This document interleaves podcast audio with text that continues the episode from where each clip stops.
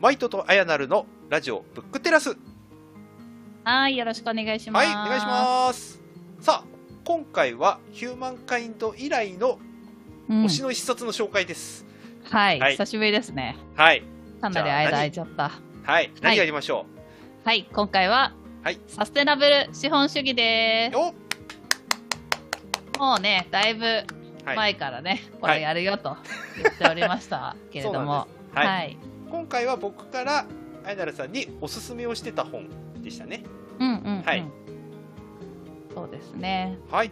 じゃあ、どんな本かっていう話。もうこれも、えっ、と、このブックテラスの中でちょいちょい出してきてるんで、はいはいはい。まあまあ、もうご存知の方もいらっしゃるかと思うんですけど、一応、念のためにもう一回だけ、えっ、と、紹介をしておきます。サステナブル資本主義、えっ、と、サブタイトルが5%の考える消費が世界を変えるっていうタイトルになっております。うんはい。で、どんな本かというと、この著者、村上さんが実は投資家さんだっていうのが僕すごくポイントだと思ってるんですね。うん。うん。そう思います。で今の資本主義は昔ほどではないにしろやっぱり投資家の人が一番お金を得やすい環境にはあの構図にはなってはいるんですようんうん。お金を回す人だからっていうのがあるので労働者はやっぱり労働者であるっていう労働を提供しているがゆえにそれだけ資本が回りづらくなってきているっていう実態はまあまあなんていうか実態としてはあるなっていうのがあって逆を言うと,、えー、と会社の社長さんとか会長さんが今後の世界についてって話すのってどっちかっていうと業界的な今後の見通しみたいな風に捉えることが僕としてはすごく多かったんですよ。うん、ところが投資家さんが資本主義をしゃべるうわこれは読んでみてっていうので、うん。実は読んでみたっていうのがきっかけです。ね、しかもさ、はい、なんか NASA で研究してたはい、人っそうですよねていうのが、はい、ね、え、え何このキャリア？もともと、あ、NASA じゃなくて JAXA か。は JAXA い。にいて、その後ゴールドマン・サックスに行って、はい。っていう、はい。すごい経歴ですよね。そうですね。うんうんでだから内容をサクッとお話ししましょうか。はいはいはい。はい行きましょう。まず序章の方で持続可能な社会が簡単ではない理由っていうなんかズバーッというタイトルから実は切り込んでくるんですねこの話。うん、もうこの段階で出てきてるんですけどこの本の重要なキーワードっていうのは持続可能っていうことです。うん、ううんん、これはおそらく人申請の資本論を読んでる人には多分ピンときてるんだと思うんですよ。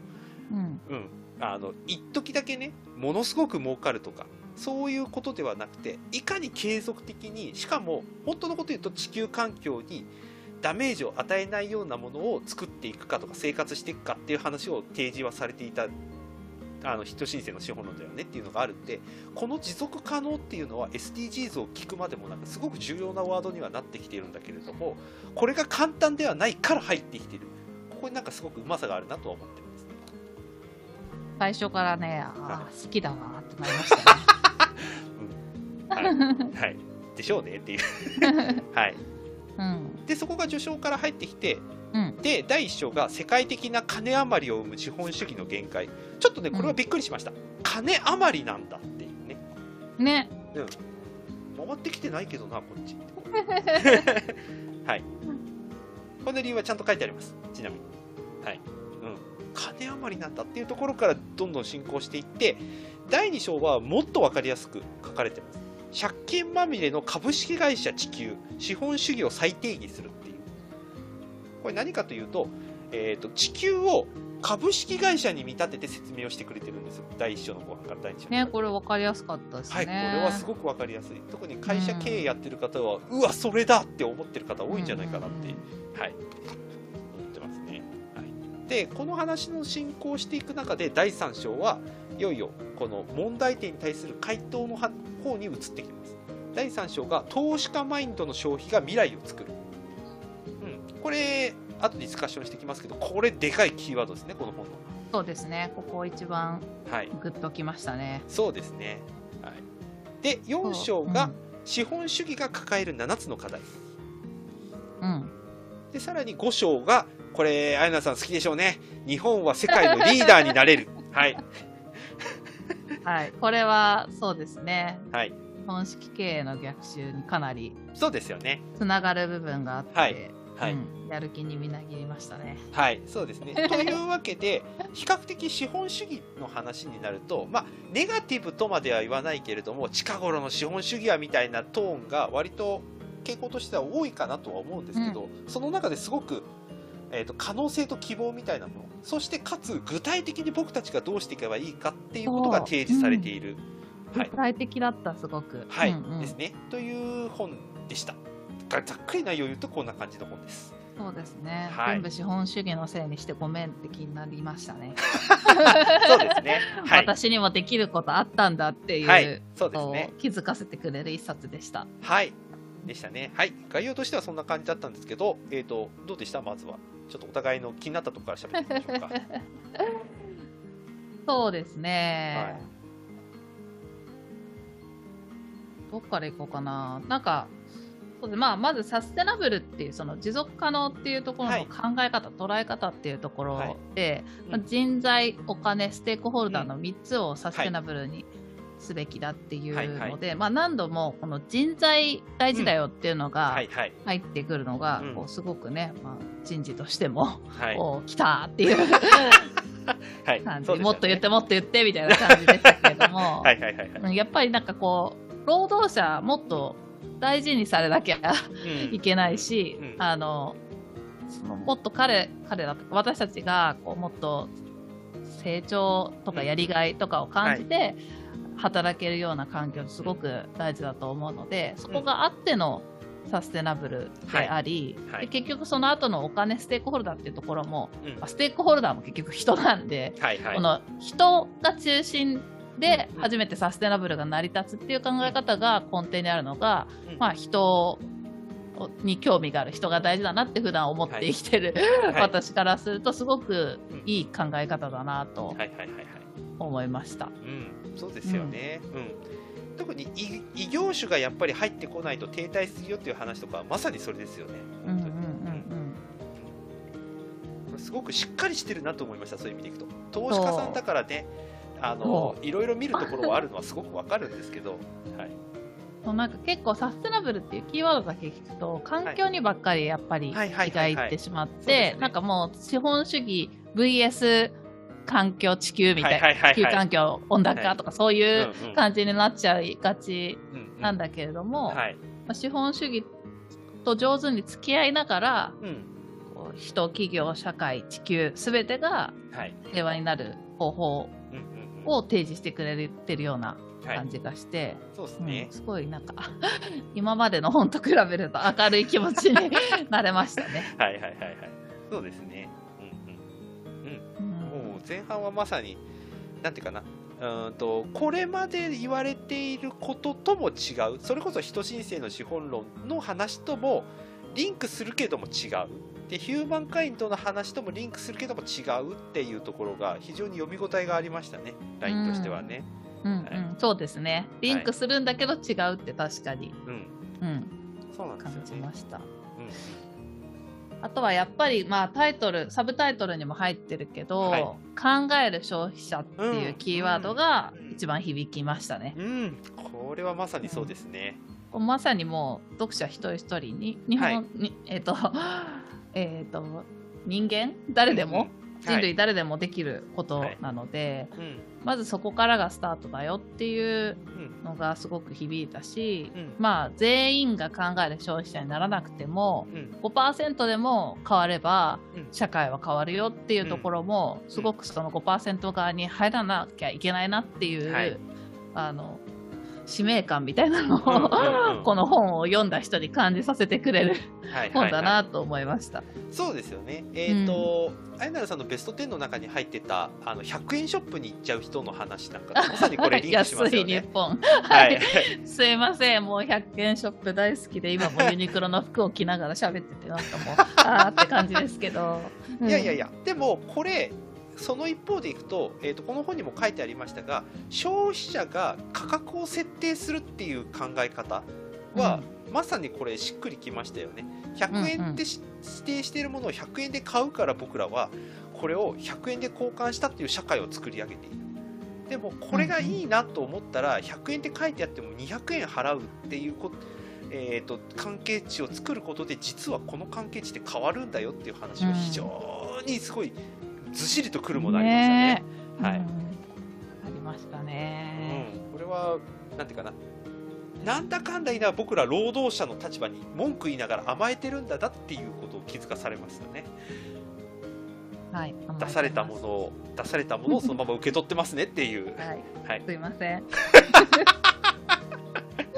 うん、まあ、でそれをね具体的にどう変わったらいいのっていうのがさっきの第3章の投資家マインドっていうところで、その投資家マインドがこう3つ3点で書かれてて、考える消費と、あと労働も投資なんだ自分の労働力も投資なんだっていうふうに意識を持つことと、最後が、まあ、余剰資金っていうのは誰しもあると思うので、その余剰資金がある人はその投資先をちゃんと考えましょうっていうことを言われて、はい、これもこの読書以外の今年の目標ですけど、はい、投資を考え始めようかなという気になりましたね。はいはいなるほどなるほど、僕ねこの投資に関してはささっきの2つ目の話に関して言うと実は、えーと、うん、今年の目標の一つに入っていることではあったりするんですね。どういうことかというと,、えーと、2021年の読んだ本のベスト20の3位にキャリアデザインの本僕挙げましたよね、あれって目的と目標を組み合わせることで、えーと、自分だけの肩書きを作っていくっていうやり方ができるよっていうのがあったんですけど、うん、実はあれの本の中に書かれていることの一つに、うん、本当は自分がやりたいんだけども今自分に一番手の届かない目標が設定される可能性ってあるんですよ。うんうんうん、例えば地球環境を守りたいみたいな目標とかもまさにそうですよね、うん、でもこれって仕事にもできないし多分浪費になる浪費っていうか要はお金をかけなきゃいけないものの可能性があるでもやりたい、うん、だったらこれって投資って考えればいいんだっていう本が実はあの本で提示されてるんですよ。うん。最初はボランティアからでやってみよう。な、ね,、ぜならそういうポジションからの目標だから、うん、でもやりたいからっていうのがあるんで、つまり自分のやりたいこととでもそれでお金が稼げないものでもやりたいっていう方を優先させられるものについては実は僕たちは労働力を出して投資をすることができるんですよ。そのものに関して。そうですね、はい、まあ、ボランティアっていう形もあるし、はい、まあ、あと寄付とかも日本だとあんまり広まってないけど、もっとあの進んでいいのかなと思うし、投資だともっとなんか難しそうに見えて、うん、一番そのなんだろうバックもあることが期待できることによって、リターンがあるってことを期待できることによって、やるっていうハードルが下がるっていう部分もあるのかなとも思ったりしていて、まあなんか今まで私お金のことを考えると本当嫌で お金があんま好きじゃなくて、もうお金の話をこうする人たちいくら稼いでるのとか、どうやったら儲かるのとか、なんかそんなのいいからやりたい仕事をやろうよって、やりたいことやろうよっていう姿勢だったんですけど、なんかもう、まあ、ここ数年でこう自分の資金をどう回すかとかっていうことを少しずつ考えるようになって、まあ、まずはキャッシュフローとこう自分の生活をどう安定させるかっていうことはここ1、2年でかなり整ったので、まあ、次そろそろ投資を考えようかなと思ってたところにこの話を見たので、やっぱ投資ってなんか全然雲の上の世界で何したらいいか分からなかったけど、なんかそんなお金を稼ぐためにやるんじゃなくて、その社会を変えるために投資をするっていう方法があるんだなっていうのがこれに、これを読んで学べて、すごいなんか投資へのモチベーションが変わりましたね。うんうんうん、そうですよね。あともう一つあったのが、うん、さっき僕が話した自分がいいなと思ったものは100円で値段がかかっても200円以上払うってこれまさに推しの論理なんですよね。うんうんうん、はい。ちょっとオタクの皆さんたちの話にもなっちゃうかもしれないけどもこの推しの論理って実は持続可能とすげえ密接に結びつくわけですよ。だって自分の好きなものがね、えー、確かに。継続するわけですから。面白い、はい でそれって実はすごく継続お互いにとってプラスになりますよね。広い意味でいくとね。だって残ってくれるんだもん、自分の好きなものがっていう、うんうん実はこの推しの論理にもつながるなっていうふうにこの本は思ってるんです。うーん。そっかそっか。ああ、なんかああいうアイドルとかもすごい商業的で嫌だなと思っていたけど、逆の捉え方もそうやってできますね。そうですよね、うん。まあやりすぎもどうかっていうのももちろんあるしどう続いてほしいのかっていうことも実は伝える必要があるとは思ってるんですよ。あの手のうん話って実は、うんうんだけど少なくても1対1の関係性においては実は相手が思ってる以上の価値を僕は思ってますよっていうことを提示することってすごく大事なことだとは思っていてうんその結果一番分かりやすいのはお金だというふうには思ってでもお金以外でももちろんいいとも思ってるし。うんうん。これ一番分かりやすいのは僕らがねあの大好きな古典ラジオのサポーター特典なんかまさにそれですよね、そうですはい。ね。うん、うん。あれも持続可能のためにってまさにおっしゃってますし深井さんもね。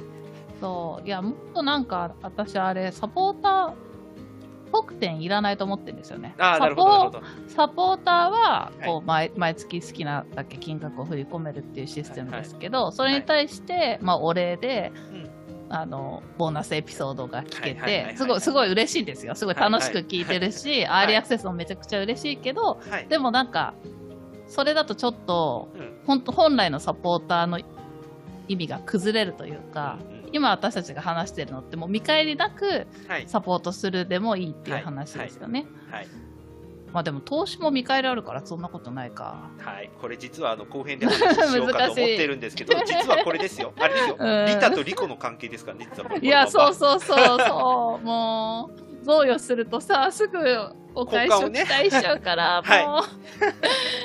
なんか本当、一番理想的な形は、やっぱり、なんか、まあ、寄寄付とか、はいサポサポーター特典も特典なしでお金を納めるっていはいうのが気持ちよくできうる社会かなと思うけど、はい。まあ、まあそこにちょっとリターンを求めちゃうのが人間なのかなっていうのもね、はい。ありですね。はい。